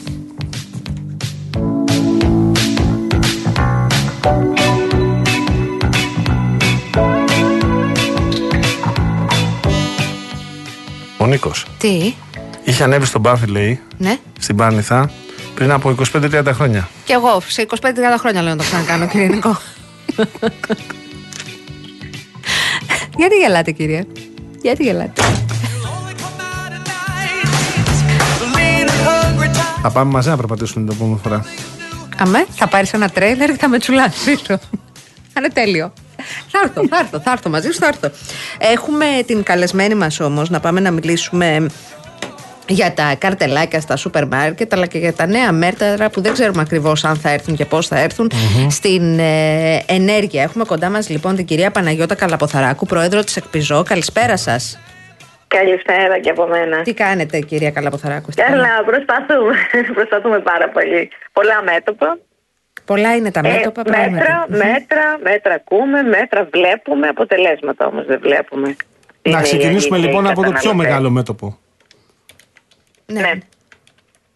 Έλα. Ε, Τα ε, καρτελάκια μόνιμης μείωσης τιμής εννοείς. ναι, έχουν ξεκινήσει να εμφανίζονται ε, που και που στο σούπερ μάρκετ, αυτό είδα.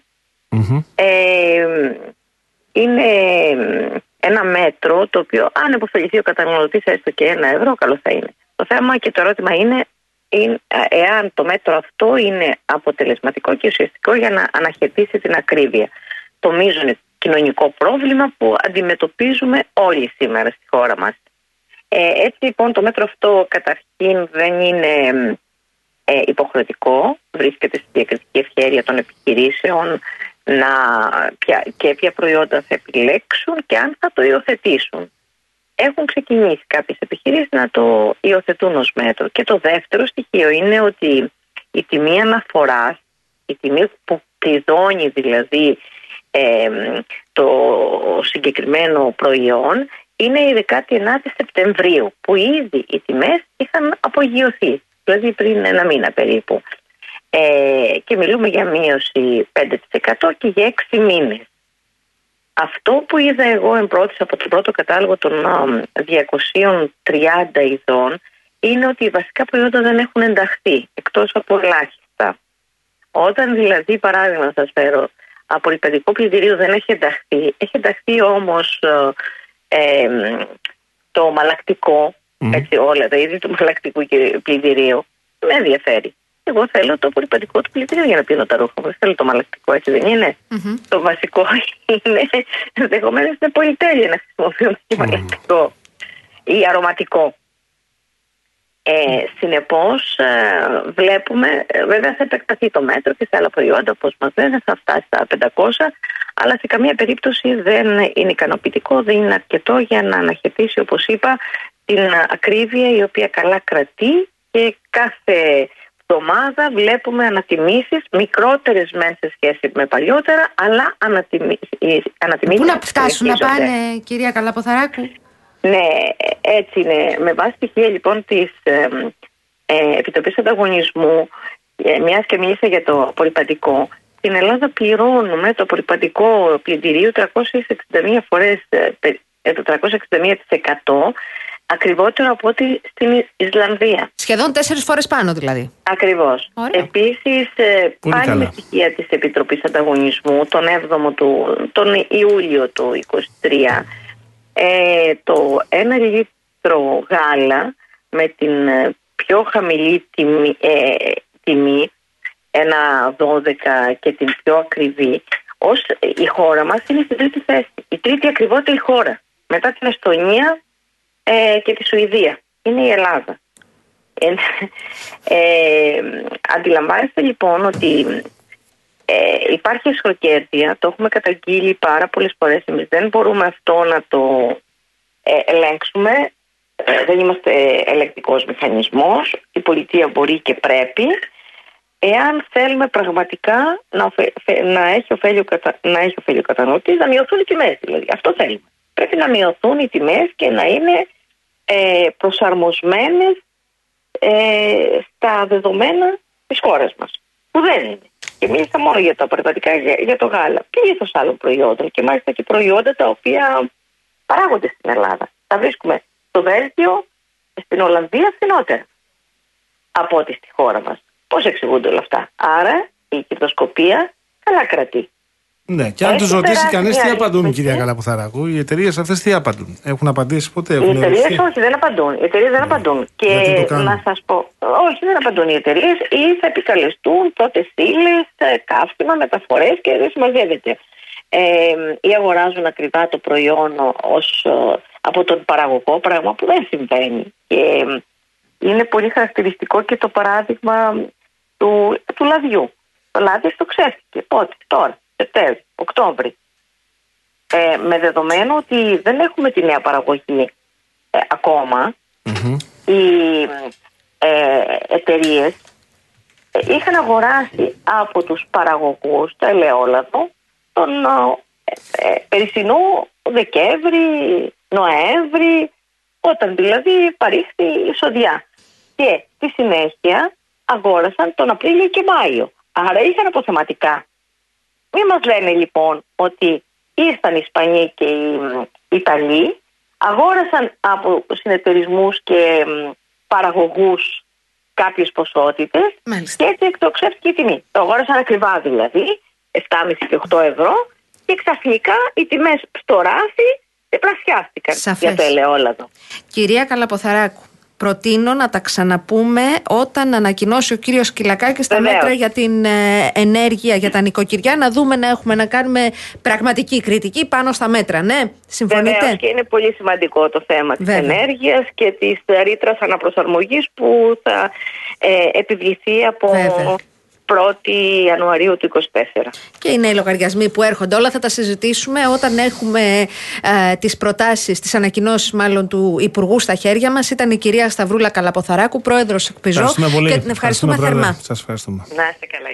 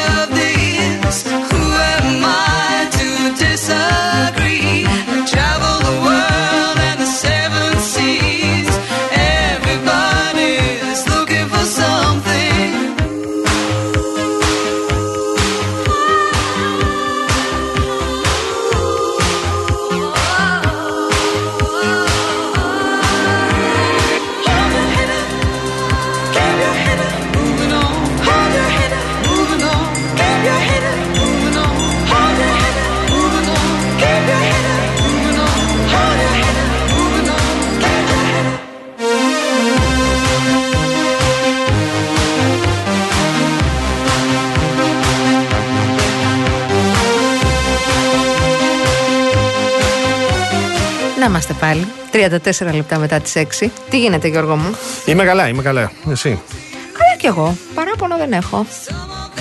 Αφού επέζησα. Η Κυφυσίας μοιάζει λίγο δύσκολη. Τώρα που την βλέπω από εδώ, στο Μαρόσι.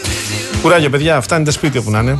Άρη μου και εγώ σε θαυμάζω γιατί βλέπω ότι έχεις ε, ε, ε, ε, ζεις με, έναν αντικειμενι- με μια αντικειμενικότητα καταπληκτική, φοβερή. Βλέπω ότι επιλέγεις να αναφερθείς κόβεις το κομμάτι από την αλήθεια που προφανώς εσένα σου αρκεί και την υπόλοιπη αλήθεια την πετάς. Εμένα όμως δεν είναι αυτή η θεώρηση της ζωής μου. Επίσης δεν είναι η ιδεολο- η ιδεολογία μου. Επομένως δεν νομίζω ότι μπορούμε να συζητήσουμε εάν για σένα για παράδειγμα δεν είναι 6 και 35 το απόγευμα, δεν είναι 6 και 35 το πρωί. Έχουμε θέμα, καταλαβες. Δεν θα μπορέσουμε να κάνουμε μια κουβέντα ε, με καμία δύναμη.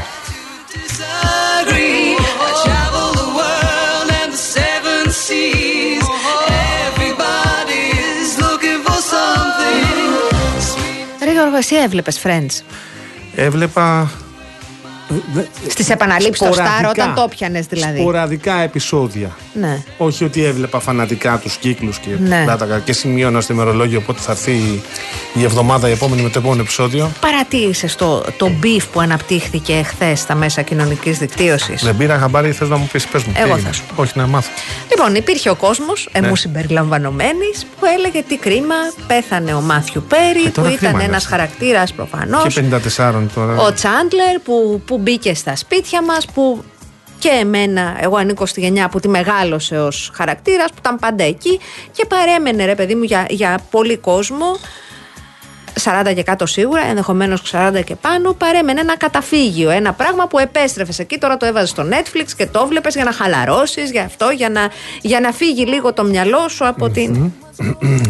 Και βγήκε με, το, με τους πρώτους έτσι, με τα πρώτα post που έλεγαν τι κρίμα που πέθανε ο άνθρωπος και η σειρά των νεανικών μας χρόνων και των εφηβικών και τα λοιπά. Βγαίνει ένας κόσμος και λέει Οπα. εγώ δεν είδα ποτέ Friends, βλάκιες. Λοιπόν, βγαίνουν μετά αυτοί που βλέπανε Friends και τους λένε Βρε μάγκες, πέθανε ο άνθρωπος στο βαθμό που δεν μας αφορά με κάποιον άλλο τρόπο. Μην υποτιμάστε ρε παιδί μου τη φάση του άλλου που θέλει να πει ένα γεια. Μετά ξαναβγαίνει. Εμείς μόνο Ταρκόφσκι. Α, είμαστε ποιοτικοί εμείς. Ναι, ή ξέρω εγώ, ένας άλλος, ένας που είναι ο αγαπημένος μου στα social, έχει ένα ακάου έτσι δυνατό, βγαίνει και λέει. «Ε, Τώρα εσείς που λέτε ότι μεγαλώσατε με friends Πείτε την αλήθεια Άμα γινόταν σήμερα θα λέγατε ότι δεν είναι συμπεριληπτική σειρά Ότι, έχει, ότι δεν είναι politically correct σε αρκετά σημεία κτλ Και άνοιξε μια- ένα φοβερό beef ε, και υπήρχαν και κάποιοι Α, άλλοι. διχαστήκαμε εκεί για τα φιλαράκια. Όχι, όχι, όχι, δεν διχαστήκα Στα μόνο. τρελά. Και μετά Α, έρχεται και μια τρίτη κατηγορία. Ναι. Καλά βρε σούργελα, νενέκοι, που πεθαίνει ο κόσμος Να στη το τσολιάδες. Γάζα και εσείς ασχολείστε με το θάνατο του Μάθιου Πέρι; Να το τσολιάδες.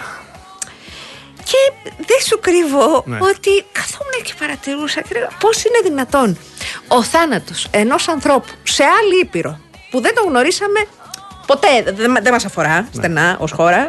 Δηλαδή, αλήθεια, δεν έχει καμία σημασία Ναι. για, για την Ελλάδα.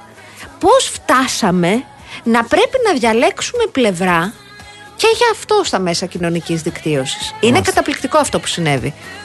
Ναι, γιατί εμείς εδώ πέρα, ρε παιδί μου, τα λύνουμε όλα. τα- Έχουμε έναν τρόπο μοναδικό να λύνουμε τα θέματα. Με πάρα πολύ σοφία. Η σοφία η δική μας λέει. Εγώ τα ξέρω όλα, εσείς δεν ξέρετε τίποτα. Είναι τόσο απλά τα πράγματα και τελειώνει η υπόθεση. Καταλάβει. Και ισχύει παντού. Ναι. Δεν ξέρω. δεν Εγώ ξέρω. είμαι καλός, εσύ είσαι κακή.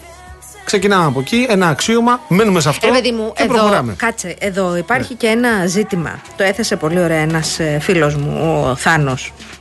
Ε, έλεγε ότι δεν καταλαβαίνω γιατί νιώθεις την ανάγκη ε, να πεις ότι εσύ σήμερα που πέθανε ο άλλος ρε παιδί μου, ο άνθρωπος γιατί νιώθεις την ανάγκη να πεις ότι εγώ δεν έβλεπα. Λες και έχει καμία σημασία ας πούμε αν έβλεπες ή δεν έβλεπες. Είναι καταπληκτικό αυτό το οποίο έχει γίνει. Το πως καταφέρει να γίνεται πεδίο σύγκρουσης. Το κάθε τι που μας αφορά ή δεν μας αφορά απλά για να την πούμε στον απέναντι. Ναι. δεν ξέρω. Είναι ε, ε, έχει πλάκα από τη μία από την άλλη είναι φοβερά ψυχοφθόρο Ναι, αυτό όμως που λες τώρα εσύ είναι η πεμπτουσία των μέσων κοινωνικής δικτύωσης. Και μερικοί τύποι που εδώ όταν στέλνουν μήνυμα νομίζουν ότι κάτι κάνουν, αν στείλουν ένα μήνυμα και πούν κάτι για σένα ή πούν κάτι για μένα ή για τους υπόλοιπους, για τους συναδέλφους μας εδώ στο Real FM. Παλικάρια μου, αυτό που κάνετε ε, είναι, ε, όπως βλέπετε, τόσο κοινότοπο όσο να λέμε ότι αύριο θα ξημερώσει. Αν θέλετε να σας υπολογίζει κάποιος, ο μόνος τρόπος για να το πράξετε αυτό είναι να συνάδουν οι πράξεις με τη θεωρία. Το να κάθεσαι και να βρίζεις ή να ψάχνεις αφορμή για να διαφωνήσεις και να βρήσεις δείχνει ότι έχεις πρόβλημα. Θα σου έλεγα να πάνε να το λύσεις. Άλλος τρόπος δεν υπάρχει. Το λέω γιατί είναι κάποιοι που περιχαρακώνονται στο ρόλο τους. Αυτό, ποιος είναι ο ρόλος, εγώ τα ξέρω όλα, εγώ αδικούμε, εγώ υφίσταμαι όλη την πίεση. Εμένα, από μένα πάνε να, μάθουν να κρύψουν την αλήθεια. Λες και είσαι ε, ναι, το, το, το πιο σημαντικό πράγμα Να σου πω όμως στη- κάτι. στην κοινωνία μας. Δεν είσαι αδερφέ, ούτε εσύ ούτε εγώ. Συμφωνώ. Η κοινωνία συνεχίζει άντα και χωρίς εσένα και χωρίς εμένα. Συμφωνώ, αλλά το γεγονός ότι φτάσαμε, ας πούμε, έφτασε η σφαίρα των ε, μέσων κοινωνικής δικτύωσης να διχάζεται με αυτούς τους όρους και να βάζει για έναν κόσμο που κάτι του έλεγε ρε παιδί μου, τι γούσταρα αυτή τη σειρά, για μια σειρά που κράτησε δεν ξέρω εγώ Πρέπει να πόσες απολογηθούν σεζόν. αυτοί. Πρέπει να απολογηθούν. Το γεγονός ότι υπάρχει ένας άλλος κόσμος, ο οποίος επιθυμεί να διαφοροποιηθεί λέγοντας ότι α, αυτό εγώ δεν το βλέπα ή α, αυτό το πράγμα είναι μ, η υποδέστερη τέχνη ναι. που ενδεχομένως ναι είναι μαζικολαϊκή τέχνη μια αμερικάνικη σαπουνόπερα πάρα πολύ ωραία που την έβλεπαν από άκρης σ' άκρης στον πλανήτη είναι ένα πράγμα το συζητάω για την τέχνη και είναι άλλο πράγμα το ότι με αφορμή το αντίο που λέει ένας άνθρωπος που γούσταρε μία σειρά. Πού το λέει στους φίλους του, στον κύκλο του, στα 500 άτομα που έχει φίλους στο Facebook ή στους χίλιους followers του στο Instagram ή δεν ξέρω εγώ πού. Μπαίνει στη διαδικασία να πει και πάει ο άλλος από κάτω. και Λέει: Εγώ δεν έχω δει ούτε ένα επεισόδιο. Μπράβο, τι με νοιάζει. Ναι, αυτοί όμως είναι οι, Τι με νοιάζει. οι χαρακτήρες οι οποίοι ζουν από τη ματαιοδοξία. Ή μπράβο, Πρέπει λέτε να γι' σου αυτό δεν αποδει- λέτε για τον πόλεμο Ναι. στη Γάζα. Πρέπει Λέμε, να, μαν, ειδήσεις Πρέπει να σου κάνουμε. αποδείξουν οι συγκεκριμένοι κύριοι και κυρίες ότι είναι πολύ διαφορετικοί από σένα που εσύ ε, αρκείσαι σε κάτι τόσο ε, ε, φθηνό.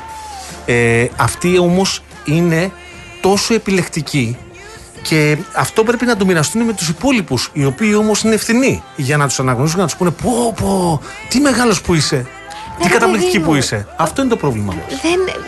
Ε, Το πρόβλημα μας είναι επιμένω, το βρίσκω φοβερά προβληματικό. Δεν μας έχει κάνει τίποτα στην Ελλάδα ο Μάθιου Πέρι. Δεν ξέρω ναι. αν έχει έρθει για διακοπές. Είναι ένας άνθρωπος ο οποίος ήταν ένας αστέρας του Hollywood, Πάλι καλά που δεν πρωταγωνίστηκε βγήκε σε ένα μια ψήφισμα. σειρά. Αυτό. Να το Δηλαδή, καταγγείλουν. Τι σε νοιάζει που ο διπλανός σου στεναχωρήθηκε και πρέπει να πας από κάτω να του πεις. Έβλεπες φρέντ. Γελί. Τι νοιάζει. Μας Έχασε. κολλάει και. Λοιπόν. Τι αυτό θες; Τώρα θέλω να σου πω εγώ. Θέλω να μιλήσω. Ε, Μίλα. Θέλω να Δεν σε τοποθετηθώ. διακόπτω, Μίλα. Λοιπόν, θέλω να πάω σε διαφημιστικό περιβάλλον τώρα για να ξέρει. Ναι, ναι, ναι, ναι. Και θα πάμε τώρα στην Αττική Οδό, που διατηρεί διαχρονικά γέφυρα επικοινωνίας με τους χιλιάδες ανθρώπους που την επιλέγουν καθημερινά. Σύμφωνα με πρόσφατη έρευνα ικανοποίησης πελατών, πάνω από 9 στους 10 οδηγούς νιώθουν πολύ και αρκετά ασφαλείς όταν κινούνται στην Αττική Οδό.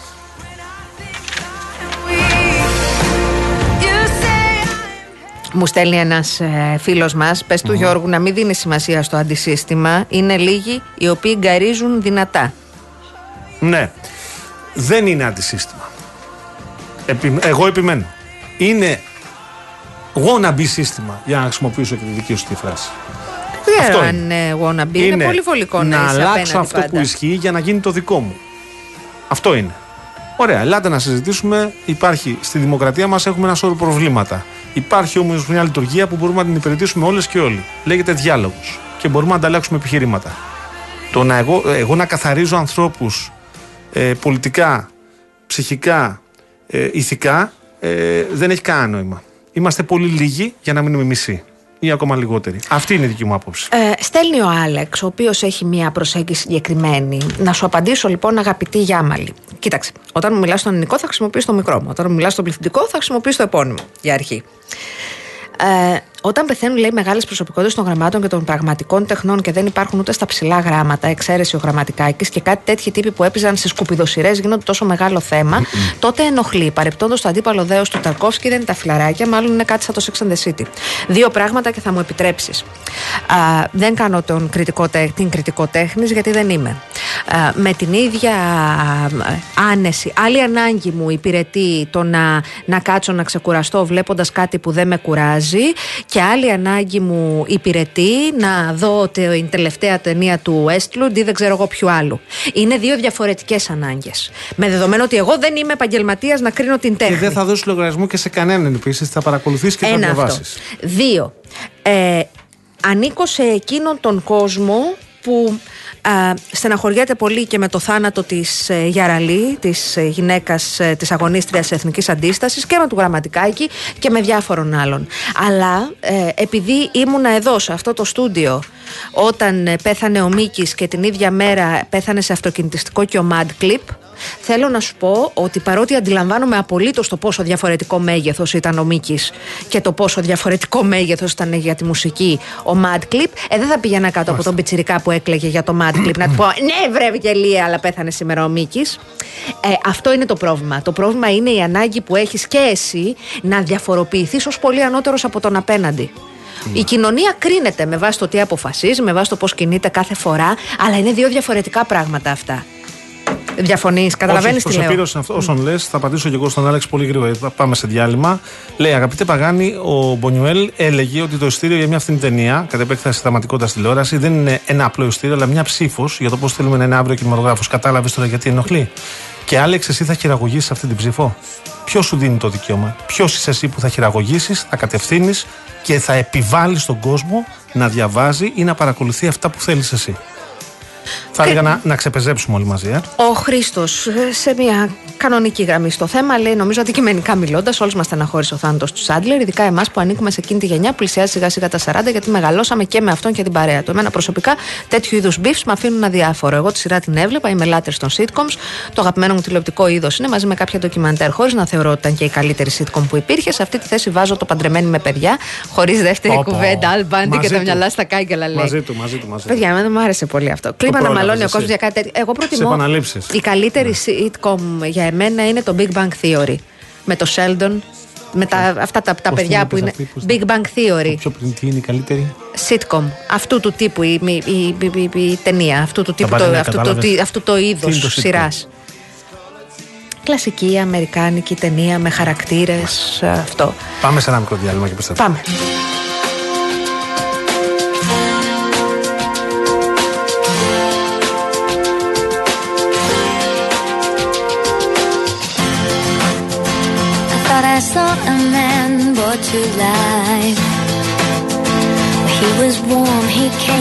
Around like he was dignified. He showed me what it was to cry. Well, you couldn't be that man I adored. You don't seem to know, seem to care what your heart is for. Well, I don't know him anymore. There's nothing where he used to lie. The conversation has run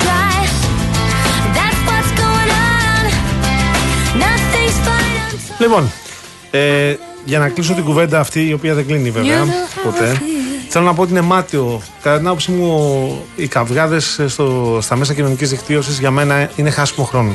Δεν έχουν κανένα απολύτως νόημα. Όσοι θέλουν να καυγαδίζουν, ας το κάνουν. Κανένα πρόβλημα. Α διαχειριστούν το χρόνο τους και την ψυχική τους κατάσταση κατά πόσους αυτοί ορίζουν. Εγώ απέχω τα τελευταία χρόνια συνειδητά και θα συνεχίσω να το κάνω. Διότι θεωρώ ότι δεν είναι πεδίο εκεί για κουβέντα. Αν θέλει κάποιος να συζητήσει μαζί μου, μπορεί να με βρει στο τηλέφωνο. Οποιαδήποτε στιγμή, εγώ είμαι διαθέσιμος και η Γιάμαλη από ό,τι ξέρω. Βεβαίως η Γιάμαλη έχει και τις υποχρεώσεις της από το πρέμιο μέχρι το Έχουμε βράδυ. και δουλειές, κύριε Έχει και Παγάνη. δουλειές. Αλλά να έχει ένα νόημα, ρε παιδιά. Το να κάθομαι εγώ να γράφω ως Νταβαρίνος και ο Νταβαρίνος ως Παγάνης και να βριζόμαστε, για μένα δεν έχει κανένα απολύτως νόημα. Τελείωσε αυτή η ιστορία. Προχωράμε. Θέλω να σου πω, κυρία Αναστασία Για Γιάμαλη. πείτε. Έρχεται η Real News αυτή την εβδομάδα. Έρχεται πάλι με ένα εξαιρετικό πακέτο προσφορών. Ο δέκατος κύκλος της κόλασης Αγωνία και ένταση. Ένα αγωγητευτικό μυθιστόρημα του πολυβραβευμένου συγγραφέα, συγγραφέα ε, Μέμπο Τζιαρντινέλη. Ξέρεις; Μέμπο Τζιαρντινέλη. Με Τζιαντινέλη με κάλωσα. Μπράβο. Μαζί, περιοδικό Real Taste Style, μαγειρεύουμε μοσχαρίσια μάγουλα και ανακαλύπτουμε τη φραγκφούρτη των γεύσεων, των φεστιβάλ και της ποιήση. Ακόμη, Real Auto, το ένθετο για το αυτοκίνητο. Σπύρος Ζέκα παρουσιάζει όλα τα νέα ηλεκτρικά μοντέλα και τις τελευταίες εξελίξεις της ελληνικής αγοράς και η δωρεπιταγή 5 ευρώ από τα Supermarket Bazaar. Επίσης, 50% έκπτωση σε κάθε δεύτερο εισιτήριο από τα Village Cinemas και σκάναρε και κέρδισε στη στιγμή επώνυμες δωρεπιταγές συμμετρητά από το Παντού App. Οι προσφορές Bazaar, Village και Παντού ισχύουν και στην απλή έκδοση. Την Κυριακή με τη Real News. Μάλιστα. Θα σας πω κι εγώ τον εβδομαδιαίο μας διαγωνισμό. Έτσι, ρε παιδί μου. Επίτρεψέ μου μία λέξη στον Άλεξ. Η προσφώνηση ενικού με επώνυμο έχει μία σημειολογία. Άλεξ μου, άκου να δεις καλέ μου. Δεν νομίζω ότι είμαστε κολλητοί για να μπορώ να, να κατανοήσω το concept. Εδώ υπάρχει κόσμος ο οποίος είτε επιλέγει να είναι ευγενής και στέλνει στον πληθυντικό, είτε κόσμος ο οποίος είναι ίσως μεγαλύτερης ηλικίας και μιλά γλυκά και στον ενικό. Υπάρχει και ο κόσμος που βρίζει. Δεν, είναι, δεν είσαι. ε, κατανοώ ότι μπορεί να θεωρείς ότι, αλλά με δεδομένο ότι δεν είμαστε φίλοι, δεν είμαι καθόλου Πώς να το πω, ανοιχτή στο να μπω στη διαδικασία να κατανοήσω τη σημειολογία σου πρώτον και δεύτερον, ιδίως όταν έρχεσαι από θέση, θεωρείς εσύ αμ, ανώτερη για κάποιο λόγο. Λοιπόν, εγώ δεν είμαι εδώ για να συγκρίνω, ε, ούτε να συγκριθώ για τα διαβάσματά μου με κανέναν. Κρίνομαι για αυτά που λέω στο πλαίσιο της δουλειάς μου. Εσύ μπορείς να θυμώνεις με τον κόσμο που έγραψε επικίδιος για τον Τσάντλερ που τον ένιωθε κοντινό του. Αλλά ο Real FM έχει μεγάλο διαγωνισμό όπως κάθε εβδομάδα. Α, Μπαίνω φωνή 4. Ο Για Real πάμε. FM μοιράζει μοναδικά δώρα. Στείλτε μήνυμα και διεκδικήστε. Ένα τριήμερο στην ορεινή ναυπακτία. Η Karen Motion, η μοναδική εταιρεία που προσφέρει ενοικίαση αυτοκινήτου χωρίς πιστοτική κάρτα, χωρίς εγγύηση και με πλήρη ασφάλεια σε Ελλάδα και 12 ευρωπαϊκές χώρες, στέλνει ένα τυχερό ζευγάρι στην ορεινή ναυπακτία. Ανακαλύψτε χωριά παράμιλης φυσικής ομορφιάς με διαμονή και πρωινό σε παραδοσιακό ξενοδοχείο και αυτοκίνητο από την Karen Motion. Δεν έχει κανένα παϊδάκι όρνη να φπαχτεί να μιλήσει Αν αυτό; έχει, λέει. Α, έχει. Α, τι λέει. Έτσι. Μα τι μας λέει τώρα εσύ, Γιώργο; Για να πάω σε αυτό που έλεγες πριν για τα αυτοκίνητα, ένα σετ ελαστικών από την εταιρεία Davanti. Αυτό είναι. Ωραίο. Ο όμιλος εταιριών Σπανός έχει την αποκλειστική εισαγωγή και διανομή των ελαστικών Davanti, που είναι για όλες τις καιρικές συνθήκες επιβατικών 4x4 και SUV αυτοκινήτων. Χρήσιμο. Ακόμη ένα πλυντήριο και στεγνοτήριο ρούχων Μόρις, χωρητικότητα 10 κιλών για την πλήση και 7 κιλών για το στέγνομα.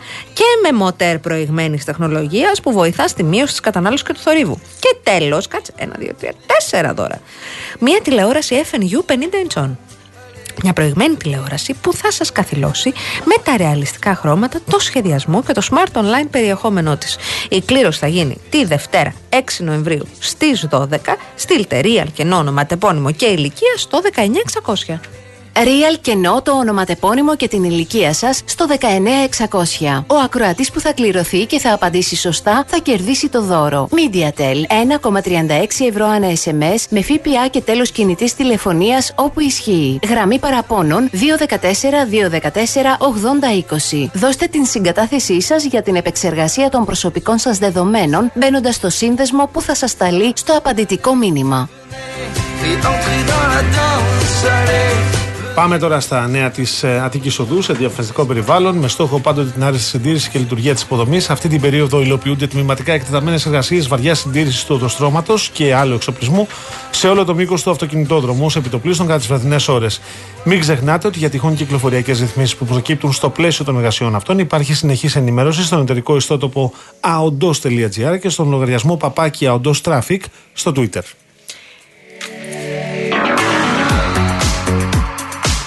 Ήρθε η ώρα έτσι με αυτό το μπιτάκι να σε πάρω να φύγουμε.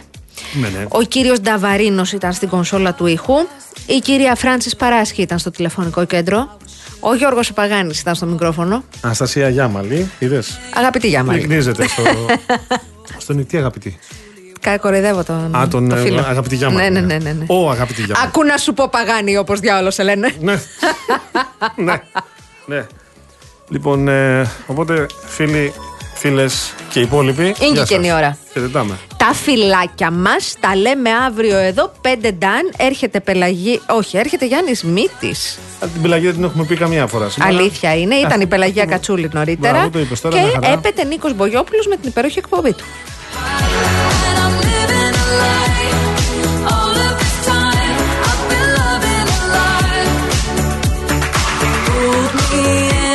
And I'm Every time I ignore the sign, redemption's mine on the day I leave. Falling for you was my